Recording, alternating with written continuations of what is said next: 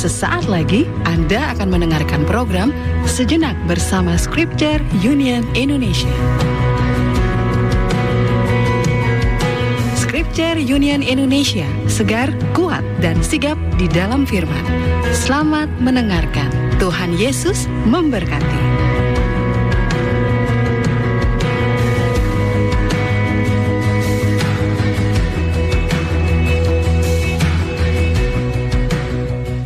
Halo selamat malam Heartliners live dari gedung Heartline Center Villa Permata Lipo Village Karawaci Tangerang. Senang sekali kesempatan kali ini saya Ria bisa menemani Anda di sejenak bersama Scripture Union Indonesia. Satu jam ke depan saya akan bersama dengan seorang rohaniwan dari GKY Karawaci. Ada Evangelis Roni saat ini di studio. Selamat malam, Shalom apa kabar nih Pak Roni? Selamat malam Bu Ria. Iya, sehat yang pastinya ya. Puji Tuhan. Di tengah-tengah situasi yang memang masih sangat mengganggu masyarakat hmm kita saat ini. Dan masyarakat dunia begitu ya Pak Roni ya. Iya terlepas dari belenggu kebencian untuk malam hari ini akan kami hadirkan ke ruangan Anda. Dan untuk malam hari ini juga kami live YouTube. Silakan Anda buka YouTube deh sekarang. Maka Anda saat ini bisa menyaksikan siaran saya bersama dengan Evangelis Roni dari GKY Karawaci. Anda bisa bergabung bersama dengan kami melalui telepon 5919244 atau melalui WA di 0855885106 dan bergabung bergabung di channel YouTube Heartline Network. Baik, untuk uh, kesempatan pertama saya persilahkan nih Evangelis Roni untuk membuka kita di dalam doa. Silakan. Ya, mari kita berdoa. Tuhan kami bersyukur kepadamu di tengah-tengah segala kondisi yang kami alami di sekitar kami, di tengah-tengah segala kegentaran kami. Allah masih boleh menyapa kami pada malam ini untuk kami bersama-sama belajar sebagai firman-Mu dan biarlah Tuhan sendiri yang beracara kepada setiap kami para pendengar di mana pun kami berada hari ini. Terima kasih Tuhan, di dalam nama Tuhan Yesus kami berdoa dan bersyukur. Amin. Amin. Baik, tentunya hardliner semuanya terlepas dari belenggu kebencian untuk malam hari ini. Tentunya banyak di antara kita nih setiap orang pasti pernah gitu ya, hmm. pernah terluka hatinya karena tindakan dari orang lain yang sangat kita sayangi atau mungkin kita suka mendengar istilah luka batin gitu karena dihianati oleh hmm. orang yang sudah ditolong dan dianggap sebagai anggota keluarga sendiri. Bagaimana sih menyembuhkan itu semua? Langsung saja pemaparannya untuk kesempatan yang pertama. Silakan Pak Roni. Iya, sahabat headliners yang dikasih oleh Tuhan, saya akan landasi perenungan atau bahan hari ini dari kejadian 37 ayat yang keempat. Dituliskan demikianlah firman Tuhan, setelah dilihat oleh saudara-saudaranya bahwa ayahnya lebih mengasihi Yusuf dari semua saudaranya, maka bencilah mereka itu kepadanya dan tidak mau menyapanya dengan ramah. Tema kita hari ini adalah terlepas dari belenggu kebencian. Sobat Herlenas yang dikasih oleh Tuhan, sebagai makhluk sosial, maka kebencian tidaklah muncul di dalam ruang hampa. Pengertian ruang hampa adalah sebuah kebencian tidak akan muncul tanpa ada sesuatu yang disebut sebagai konteks sosial. Dan ketika bicara tentang sejarah tertentu, ini pun berlaku di dalam peristiwa atau kejadian-kejadian yang dituliskan di dalam Alkitab. Contohnya, misalkan Saul yang membenci Daud, maka ada yang melatar belakangi kebencian itu. Kemudian kalau kita hari ini akan bicara tentang 10 saudara Yusuf yang membenci Yusuf pun, maka ada yang melatar belakangi kebencian itu. Nah, bagaimana konteks sosial dan sejarah yang melatar belakangi kebencian dari saudara Yusuf ini kepada Yusuf? Maka setidaknya ada beberapa peristiwa yang menumpuk dan bagi saya tidak diselesaikan oleh mereka. Kalau kita melihat di dalam pasal yang ke-37 ayat yang kedua, dikatakan di sana inilah riwayat keturunan Yakub Yusuf tatkala berumur 17 tahun mas, jadi masih muda biasa mengembalakan kambing domba bersama-sama dengan saudara-saudaranya, anak-anak Bilha dan Silpa. Kedua istri ayahnya dan Yusuf menyampaikan kepada ayahnya kabar tentang kejahatan saudara-saudaranya. Di dalam bagian ini Yusuf membuka kabar kejahatan yang dilakukan oleh saudara-saudaranya kepada Yakub ayahnya. Di dalam kondisi ini mungkin kita akan berpikir kenapa Yusuf melaporkan kejahatan saudara-saudaranya kepada ayahnya. Bisa jadi penafsir berkata seperti ini. Karena Yusuf adalah anak yang paling muda. Sehingga sebagai anak yang paling muda tidak ada wewenang baginya atau tidak ada wibawa baginya untuk menegur, untuk mengkoreksi, untuk memeriksa mereka. Bahkan dikatakan di sana kejahatan yang dilakukan oleh saudara Yusuf pun tidak dituliskan oleh Alkitab kejahatan seperti apa. Ada penafsiran berkata bahwa ini adalah kejahatan ketika terjadi pertengkaran antar saudara waktu itu. Kemudian ada juga yang berkata bahwa ini mereka lakukan penghinaan kepada Yusuf. Tetapi ada juga yang berkata bahwa mereka itu melakukan kejahatan dengan sebuah tindakan atau kekotoran kenajisan yang mereka lakukan. Tetapi ada juga yang menarik dikatakan bahwa mereka memakan daging secara mentah dari domba yang mereka gembalakan. Nah, apa pun kejahatan itu, tetapi Alkitab berkata bahwa Yusuf melaporkan kejahatan itu kepada ayahnya Yakub. Kemudian kalau kita lihat ayat yang ketiga, ayat yang ketiga dikatakan Israel lebih mengasihi Yusuf dari semua anaknya yang lain, sebab Yusuf itulah anak yang lahir pada masa tuanya, dan ia menyuruh membuat jubah yang maha indah bagi dia. Jubah yang maha indah. Kalau di dalam bahasa Inggris itu diterjemahkan sebagai mantel seperti itu ya. Tetapi mantel yang maha indah. Tetapi terjemahan ini ternyata kurang akurat. Kenapa? Karena di dalam bahasa Ibrani itu menggunakan kata katonet pasim yang mempunyai arti yaitu royal tunic atau majestic robe. Jadi ketika Yakub memberikan jubah ini kepada Yusuf, maka seolah-olah Yakub sedang mengurapi Yusuf menjadi pangeran. Ia akan memerintah atas saudara-saudaranya. Jadi bukan sekedar jubah yang indah, tetapi ini menunjukkan bagaimana Yakub secara tidak langsung memberikan sebuah wibawa kepada Yusuf akan menguasai akan saudara-saudaranya. Alkitab memberitahu kita bahwa saudara-saudaranya sangat marah kepadanya, sehingga mereka dikatakan membencinya dan tidak dapat berbicara dengan damai kepadanya. Di dalam perspektif budaya Ibrani, ini berarti bahwa kemarahan mereka mengamuk jadi bukan hanya sekedar nggak bisa ramah, tetapi mereka mengamuk kepada Yusuf dan kemudian dikatakan tidak bisa memberikan salam khas mereka, yaitu shalom, yang kita biasa kenal dengan damai sejahtera seperti itu. Kemudian ayat yang ke-10 dikatakan bahwa Yusuf bermimpi, dikatakan di sini setelah hal ini diceritakan pada ayahnya dan saudara-saudaranya, maka ia ditegur ayahnya, "Mimpi apa mimpimu itu?" Masakan aku dan ibumu serta saudara-saudaramu sujud menyembah kepadamu sampai ke tanah. Ini mimpi. Tetapi dikatakan di sini Yusuf diberikan mimpi bahwa ayah, ibu, dan saudara-saudaranya akan sujud menyembah padanya. Ini suatu mimpi yang tidak bisa dicerna pada waktu itu dengan mudah. Kenapa? Karena hierarki waktu itu usia yang anak sulung itu misalkan mereka akan menerima warisan 2 per 3 dari kekayaan atau dari warisan orang tuanya.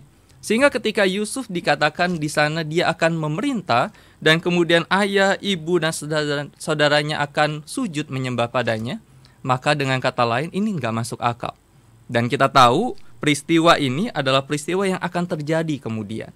Tetapi kemudian saudaranya berkata seperti ini, bahwa Apakah engkau ingin menjadi raja atas kami? Apakah engkau ingin berkuasa atas kami? Dan Alkitab menuliskan bahwa mereka membenci atau makin membenci akan Yusuf.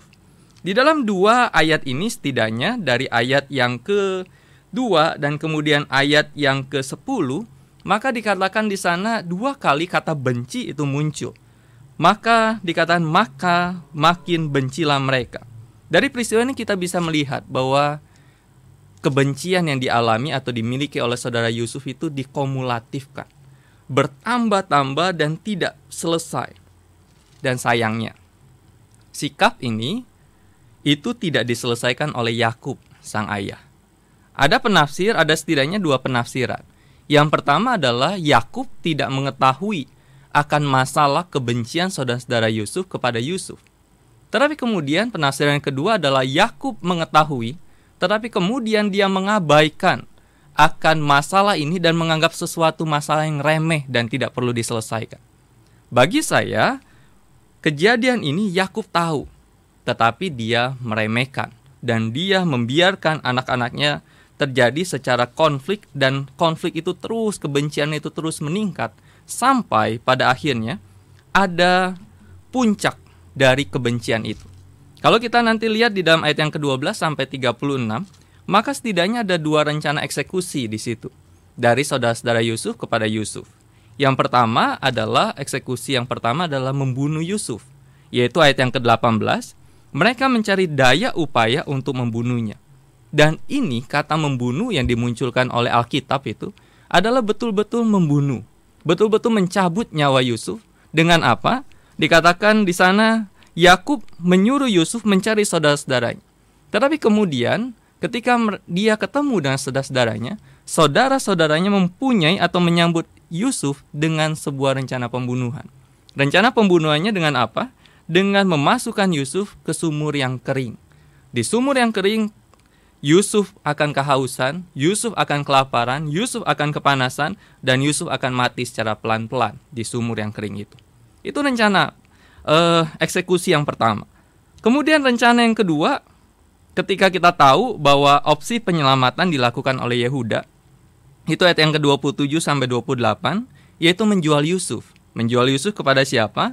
Kepada para saudagar dari Media. Dan kita tahu pada akhirnya Yusuf dijual ke Mesir. Dan kemudian dia ke Potifar dan kemudian nanti lanjut ceritanya happy ending. Tetapi konsep dari saudara-saudara Yusuf ketika menjual Yusuf adalah mereka nggak pengen lihat lagi fisiknya Yusuf. Ada di tengah-tengah mereka, ada di tengah-tengah keluarga mereka, ada di tengah-tengah orang tua mereka.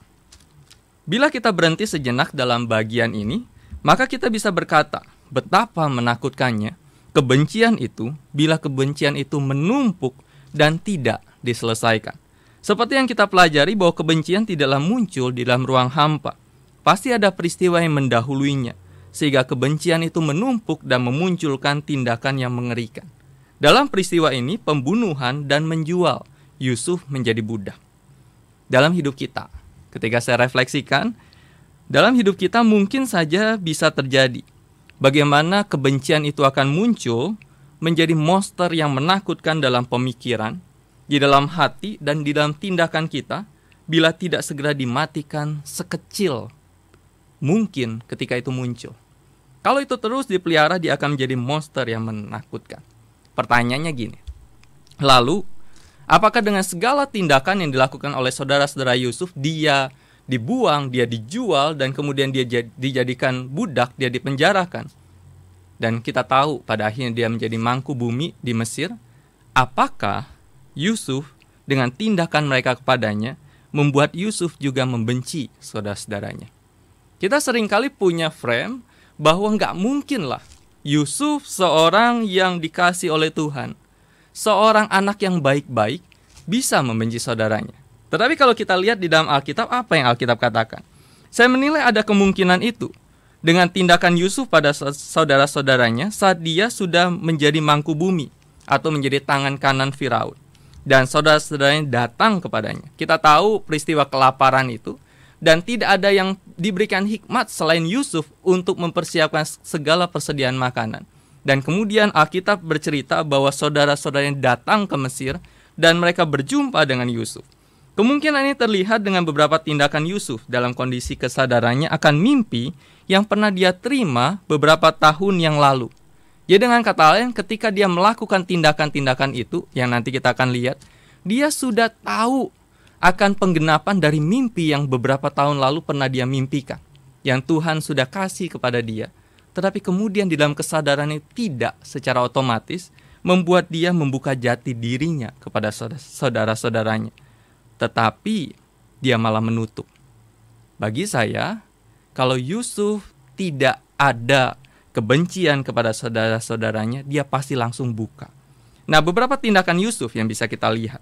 Misalkan, di dalam pasal yang ke-42, ayat yang ke-7, kita akan bermain di dalam ayat yang ke-40, pasal yang ke-42. Dikatakan ketika Yusuf melihat saudara-saudaranya, segeralah mereka dikenalnya. Tetapi ia berlaku seolah-olah ia seorang asing kepada mereka. Ia menegur mereka dengan membentak. Nah, dikatakan Yusuf menegur mereka dengan membentak. Seorang mangku bumi, seorang penguasa berhadapan dengan orang yang membutuhkan makanan. Dia tahu itu saudara-saudaranya, tetapi kemudian dia membentak dengan kasarnya. Kemudian ayat yang ke-9, 12 dan 14 dikatakan Yusuf di sana berkata, "Kamu ini pengintai." Tiga ayat ini munculkan dua kali kata pengintai. Ketika bicara tentang pengintai pada zaman itu bukan bermain bukan main-main. Seorang pengintai diutus secara khusus untuk mengintai sebuah wilayah dan ketika dia tahu titik lemah dari wilayah itu dia akan pulang ke bangsanya melaporkan itu dan mereka akan buat strategi untuk menyerang. Karena itu Yusuf mengaitkan dengan kalimat ketika engkau menjadi pengintai untuk melihat kelemahan dari Mesir bukan? Ada kata pengintai di situ. Kemudian ayat yang ke-17. Yusuf menahan atau di dalam bagian ini dikatakan dia memenjarakan saudara-saudaranya selama tiga hari. Nah, sobat headliners di mana pun kita berada, menariknya di dalam semua yang dilakukan oleh Yusuf, menariknya dalam kebencian yang juga dimiliki oleh Yusuf, maka Alkitab menuliskan bahwa Yusuf mengundurkan diri lalu menangis. Pertanyaannya seperti ini. Kenapa Yusuf mengundurkan diri lalu menangis? Karena di dalam Alkitab kita bisa membaca bahwa Yusuf mendengar percakapan saudara-saudaranya tentang kesadaran mereka. Mereka kembali diingatkan tentang peristiwa itu, peristiwa bagaimana mereka itu sudah menyiksa Yusuf pada beberapa tahun yang lalu dan kemudian mereka teringat itu dan mereka berkata kayaknya ini ini adalah hukuman Tuhan karena kita sudah menyiksa saudara kita. Mereka nggak tahu Yusuf tahu bahasanya. Tetapi ketika Yusuf dengar itu, dia mengundurkan diri dan dia menangis. Kemudian Yusuf menangis yang kedua kali di dalam pasal 43 ayat yang ke-30 saat melihat adiknya Benyamin. Kita tahu mereka secara keibuan atau ibu yang sama, dia dengan Benyamin kakak beradik e, sedara. Nah, dan puncak dari penyelesaian kebencian ini saat Yusuf membuka hatinya, tidak dapat menahan hatinya lagi, Yusuf menangis keras-keras di dalam pasal 45 ayat yang kedua. Yusuf membuka identitasnya kepada saudara-saudaranya. Yusuf menyadari peristiwa yang dialaminya untuk di Mesir karena Allah yang mempunyai rencana. Dan Yusuf mencium saudara-saudaranya dengan mesra dan memeluk mereka. Ini adalah tindakan penyelesaian kebencian yang terjadi antara Yusuf dan saudara-saudaranya ketika mereka semua membuka hati untuk saling menerima dan mengampuni. Aplikasi untuk setiap kita, sahabat headliners di mana pun kita berada, bahwa di dalam setiap kondisi yang kita alami, apa pun kondisi kita saat ini dengan orang lain termasuk keluarga, percayalah bahwa kebencian yang kita alami ini tidak serta-merta muncul. Dan ini dimiliki pasti ada faktor penyebab yang terjadi berulang-ulang sehingga menumpuk. Maka bagi saya hati-hati. Bila ini tidak diselesaikan, maka akan merugikan diri Anda dan bisa mencelakakan orang lain. Anda ingin lepas dari belenggu kebencian ini, maka lepaskan pengampunan yang berasal dari Tuhan melalui diri Anda. Saya akan tutup renungan hari ini dengan tulisan Paulus dari Efesus pasal yang keempat 31-32. Segala kepahitan, kegeraman, kemarahan, pertikaian, dan fitnah hendaklah dibuang dari antara kamu. Demikian pula segala kejahatan, tetapi hendaklah kamu ramah seorang terhadap yang lain, penuh kasih mesra dan saling mengampuni, sebagaimana Allah di dalam Kristus telah mengampuni kamu. Tuhan Yesus memberkati. Ya, demikian uh, penjelasan uh, renungan kita untuk malam hari ini yang sudah dibawakan oleh Evangelis Roni, Rohaniwan GKY Karawaci dan tentunya untuk Anda yang mau gabung bersama dengan kami di sesi yang kedua nanti silahkan kami buka melalui telepon 5919244 atau melalui 0855885100. Malam hari ini kita masih live YouTube. Silahkan melalui Heartline Network. Ya terima kasih Anda masih bersama dengan kami untuk malam hari ini Sejenak bersama Scripture Union Indonesia Saya masih bersama dengan Evangelis Roni Rohaniwan GKY Karawaci untuk malam hari ini Terlepas dari belenggu kebencian hmm. Nah Pak Roni kenapa sih gitu ya Kita tuh sangat sulit gitu untuk memaafkan gitu ya Menyembuhkan luka batin ini sepertinya kok ya lebih sulit dibandingkan menyembuhkan luka fisik gitu hmm. Kadang-kadang hmm. walaupun orang udah minta maaf gitu ya sama kita Tapi tetap kita nggak bisa nggak hilang gitu nggak nggak nggak hilang dan mungkin butuh waktu yang cukup lama gitu itu hmm. kenapa sebabnya kok kita begitu sulit untuk memaafkan yang pertama sih saya pikir karena ego ya Bu Ria ya hmm. terkadang kita uh, hal yang kecil saja ketika orang menyakiti hati kita hmm. tetapi karena ego untuk berkata saya maafin kamu itu sesuatu yang sebelum dia minta maaf sama kita kayaknya sesuatu yang aib ya untuk kita minta maaf, eh, Hmm, kita memaafkan terlebih memaafkan. dahulu. Kemudian yang kedua sih memang ini bicara kalau fisik Hmm. itu terluka bisa ada obat. Mm-mm. Jadi pakai obat apa pun seperti itu. Iya. Tetapi kalau bicara tentang perasaan itu sesuatu yang nggak bisa terukur berapa dalam. Iya, Walaupun di mulut bilang iya, udah gue maafin, udah gue maafin Hmm. gitu ya. Betul betul. Heeh. Jadi sebetulnya memang eh, benih itu berarti memang ada ya. Maksudnya Hmm. benih kebencian itu sudah ada gitu sebetulnya.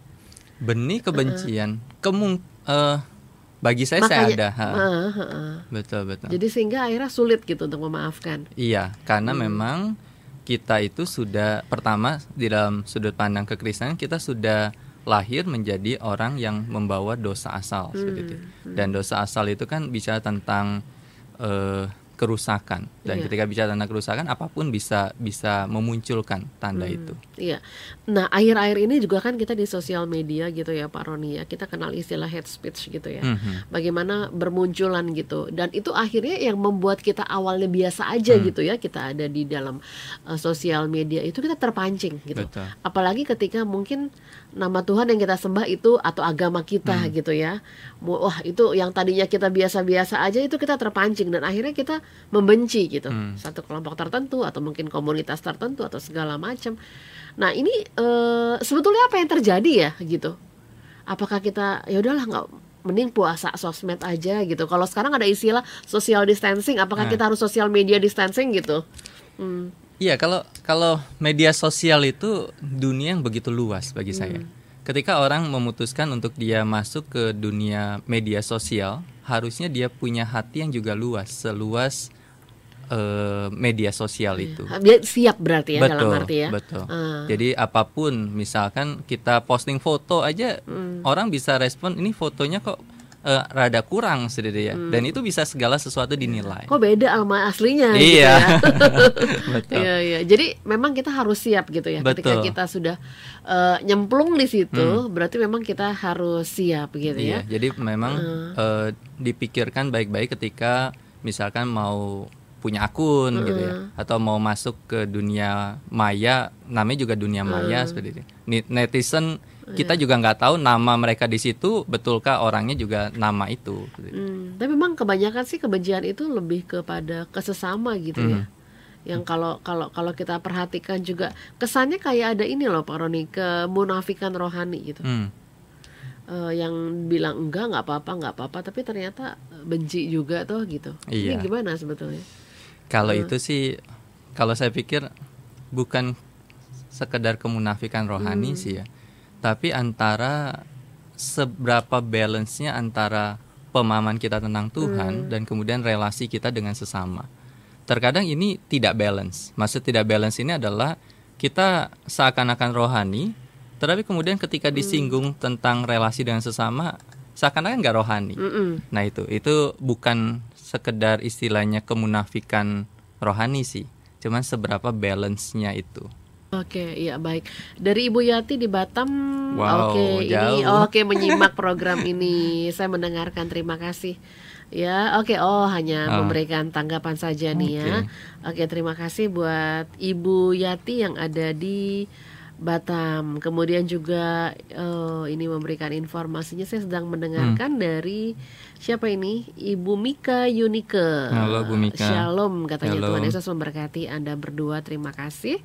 Ya, kemudian juga hmm, ini apa nih? Ah, selamat malam apa bisa tanya jawab? Oh, bisa dong. Boleh, boleh. Silakan. Silakan untuk Anda yang mau tanya-tanya boleh silakan ya. Kami buka melalui telepon juga boleh 5919244 atau melalui 0855885106. Oke, saya terima untuk penelpon yang pertama. Selamat malam. Selamat malam Mbak Ria. Eh, selamat malam. Oh, ini Oma Yati yang di Batam itu ya. Iya Mbak Ria. Oh, Mbak jauh Ria. sekali. Ya, ya, ya. Oke. Ibu mendengarkan melalui apa, Bu? Streaming atau melalui apa? Streaming Mbak, saya kan di Batam. Oh, Oh, iya. streaming ya. Oke, silakan, silakan Ibu Yati. Maksud saya, saya ingin tanya, ya dua tahun lalu kan saya di Jakarta, kan sampai sekarang saya apa download ini radio ini kan Pak ya. Ya, Bu ini. Ya, mm. Terus saya ini ada ponakan yang saya pulang itu dia marah maunya saya maunya dia itu saya itu tetap tinggal di rumahnya Hmm. gitu. tapi saya kembali ke, ke Batam ini karena saya punya rumah kan di Batam ada. Karena itu mamanya tuh sudah usia jadi dia maunya tuh saya yang merawat. Tapi saya balik ke Batam. Nah sampai sekarang ini sudah dua tahun ini jadi sudah hilang komunikasi dengan dia.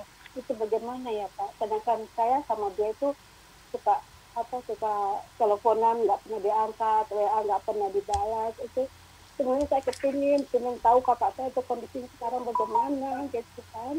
Tapi mereka nggak mau angkat saya apa HP saya itu kalau saya telepon nggak pernah diangkat di WA nggak dibalas. Jadi hilanglah komunikasi sama sekali putus sama sekali komunikasinya dengan kakak saya ini dan juga ponakan-ponakan saya.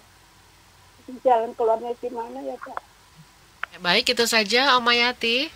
terima kasih Mbak Ria Oke, Bapak- terima kasih ya dengarkan melalui radio streaming Ibu ya. Terima kasih Om Mayati. Selamat malam.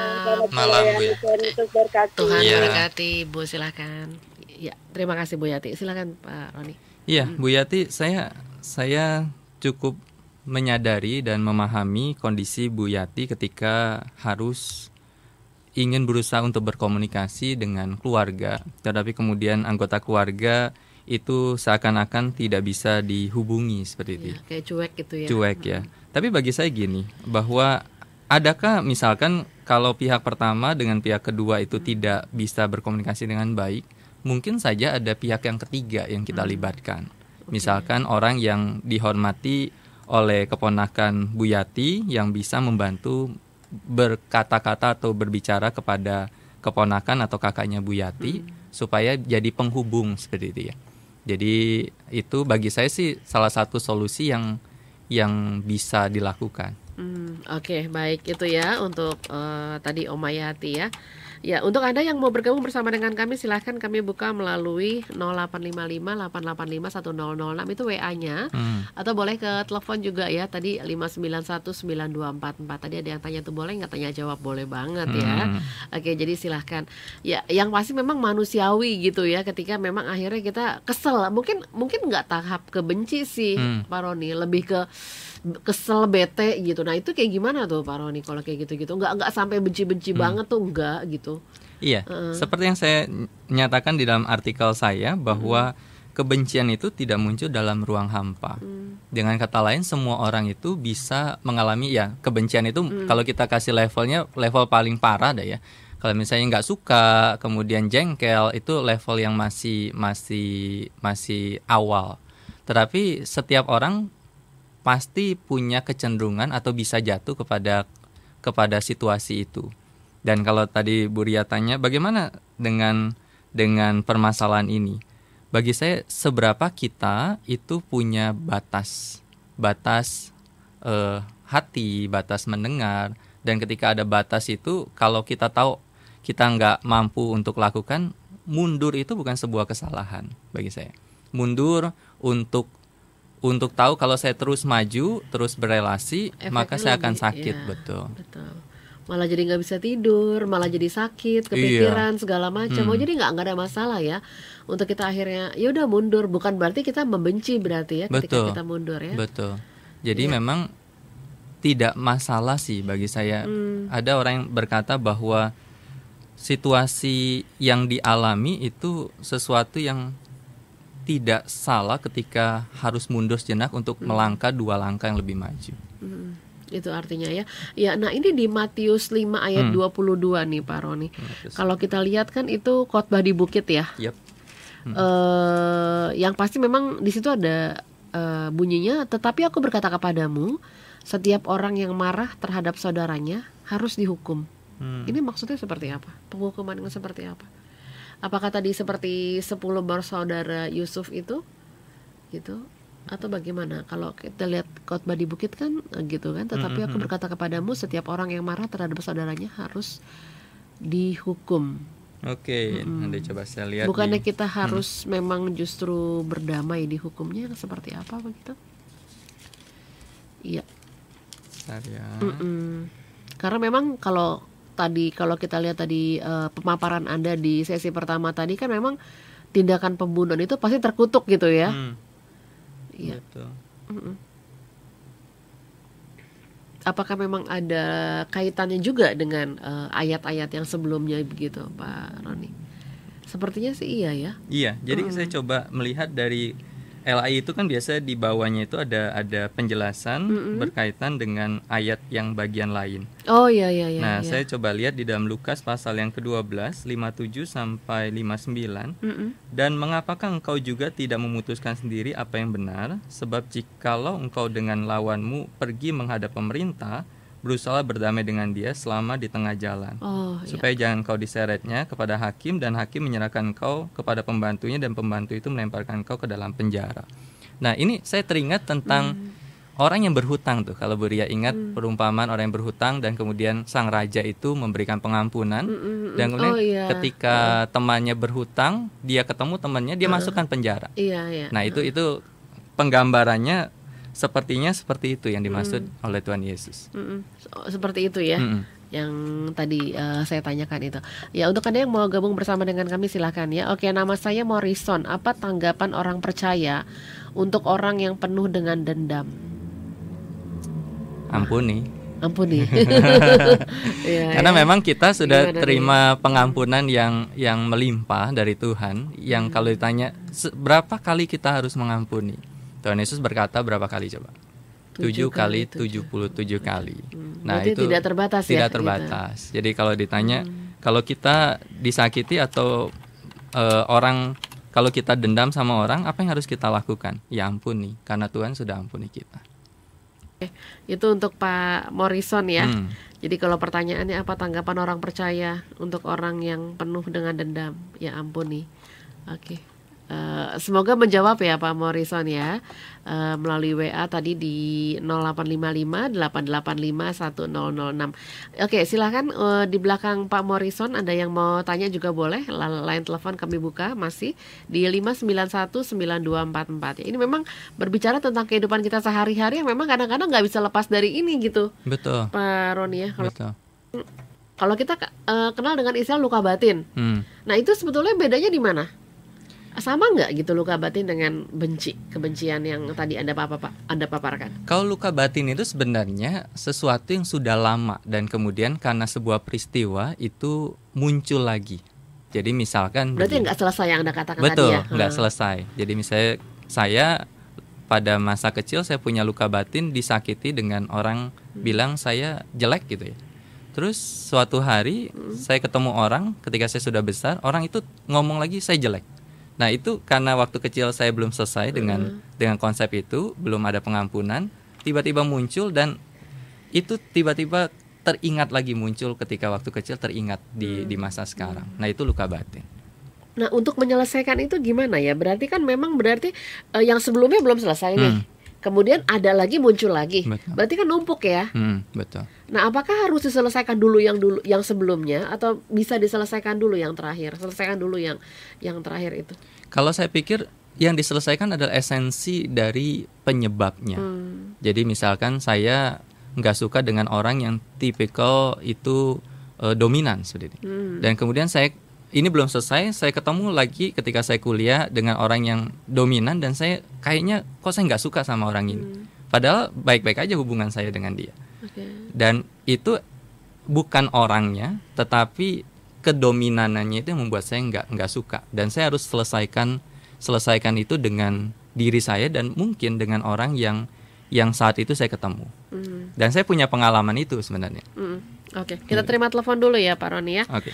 Oke, halo selamat malam Ibu. Malam. Oh, selamat malam dengan siapa Ibu? Bu Usi, Oh, Ibu Usi. Halo, Silakan Bu Ibu Usi. Ibu Usi di mana sih Bu, Bu Usi? Karawaci, Komplek Harki. Oh, Wah. Harkit dekat, dekat sekali Bu Usi. Silakan Bu Usi sok yuk. Saya pengalaman ada orang menyakiti, Hmm. tapi dan ingat firman Tuhan. Ampuni orang itu.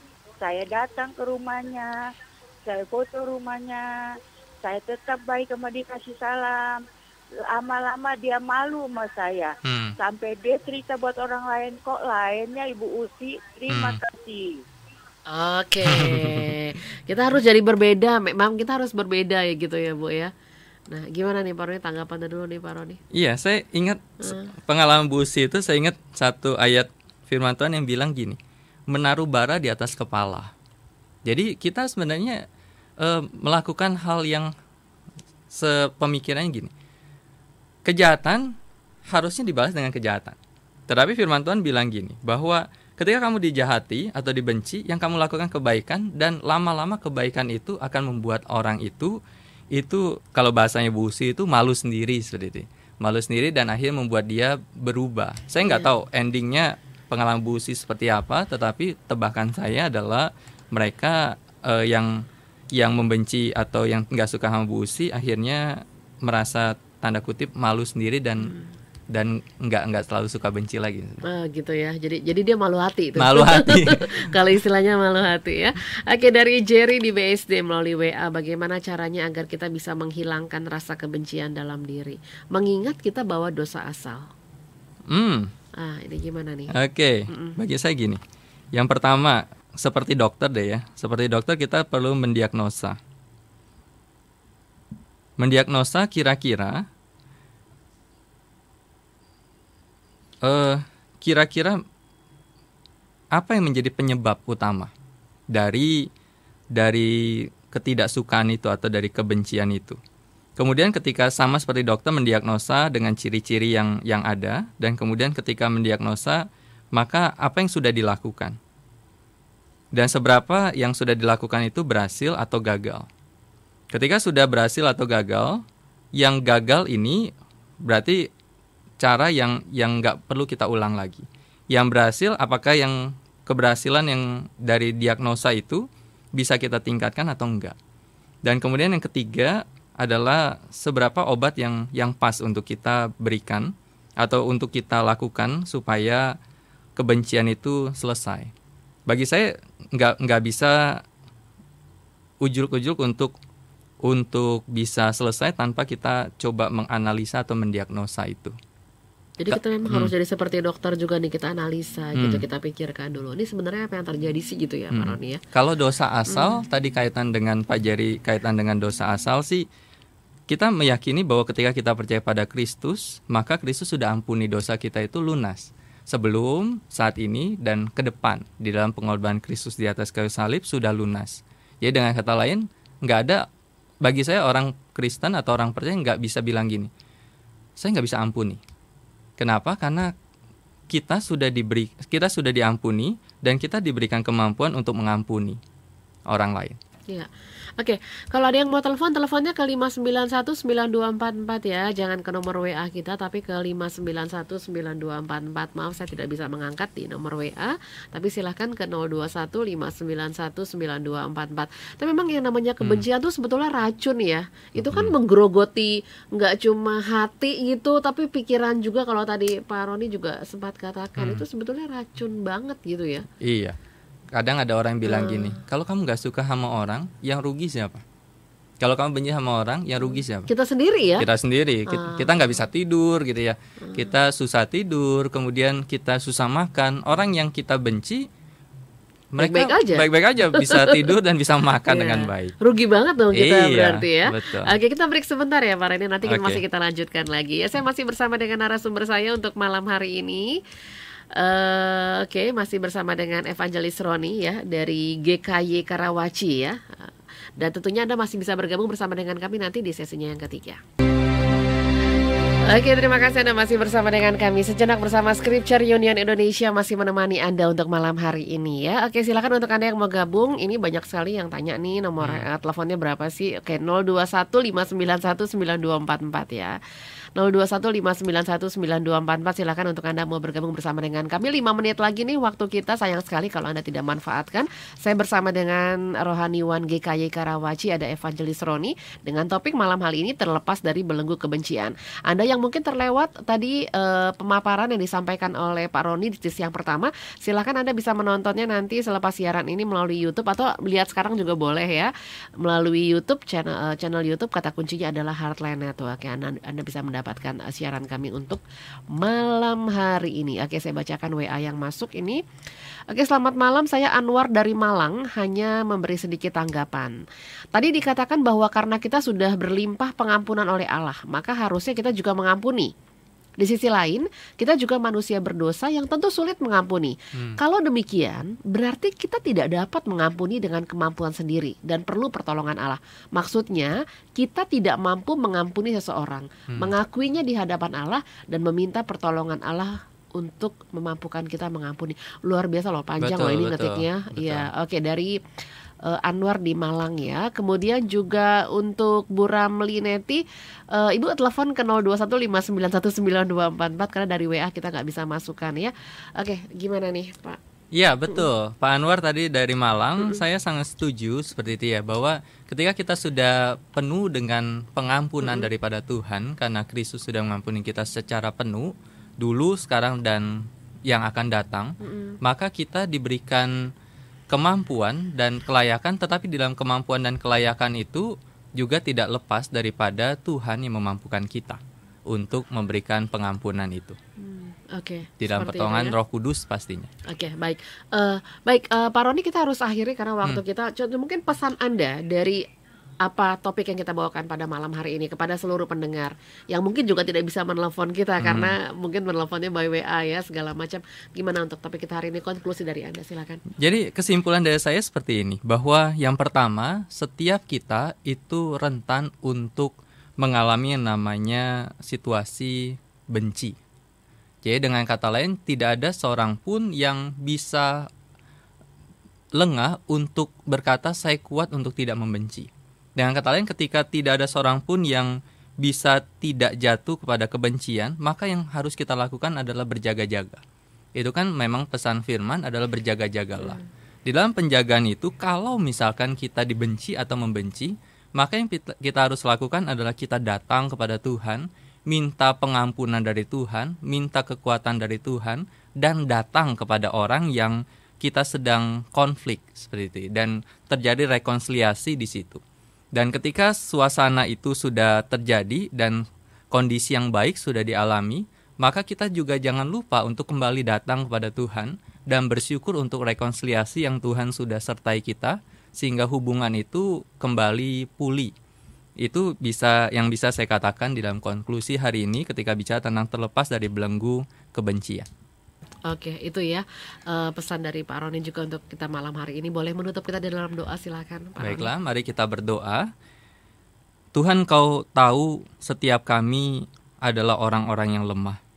Engkau tahu setiap kami adalah orang-orang yang rentan untuk jatuh ke dalam dosa, jatuh untuk membenci sesama, jatuh untuk menyakiti sesama. Karena itu biarlah Allah Roh Kudus yang menyertai kami, mengingatkan kami dan menegur kami ketika kami sudah menyakiti sesama kami sehingga mereka membenci kami ataupun kami yang tersakiti sehingga kami jatuh kepada resiko untuk membenci mereka. Dan biarlah Allah sendiri yang menolong kami sehingga rekonsiliasi antar suami dengan istri, orang tua dengan anak, mertua dengan menantu, antar saudara, antar umat Tuhan itu terjadi untuk kemuliaan nama Tuhan. Bapak kami bersyukur untuk malam ini dan biarlah Allah Roh Kudus yang menyertai kami dan terus mengingatkan kami kalau ada kebencian yang selama ini kami masih pendam dan kami masih simpan dan biarlah Allah yang mengingatkan kami dan menolong kami untuk menyelesaikannya. Terima kasih Tuhan, berkati setiap kami di mana pun kami berada. Di dalam nama Tuhan Yesus kami berdoa dan bersyukur. Amin. Amin. Terima kasih untuk malam hari ini eh, Pak Roni luar biasa sekali untuk perbincangan kita. Iya, terima kasih sekali Terima lagi. kasih Bu Ria. Iya, dan juga tentunya terima kasih juga untuk Anda yang sudah menyaksikan dan mendengarkan program kami. Untuk Anda yang tertinggal menyaksikan malam hari ini silakan ke channel YouTube Heartline Network ya eh, di malam hari ini. Terima kasih untuk semua kebersamaan Anda yang sudah mendengarkan dan juga menyaksikan yang pasti pada malam hari ini kita terlepas yang namanya eh, dari belenggu kebencian, kita bisa melepaskan pengampunan yang berasal dari Tuhan melalui diri kita. Terima kasih untuk kebersamaan Anda. Tuhan Yesus memberkati.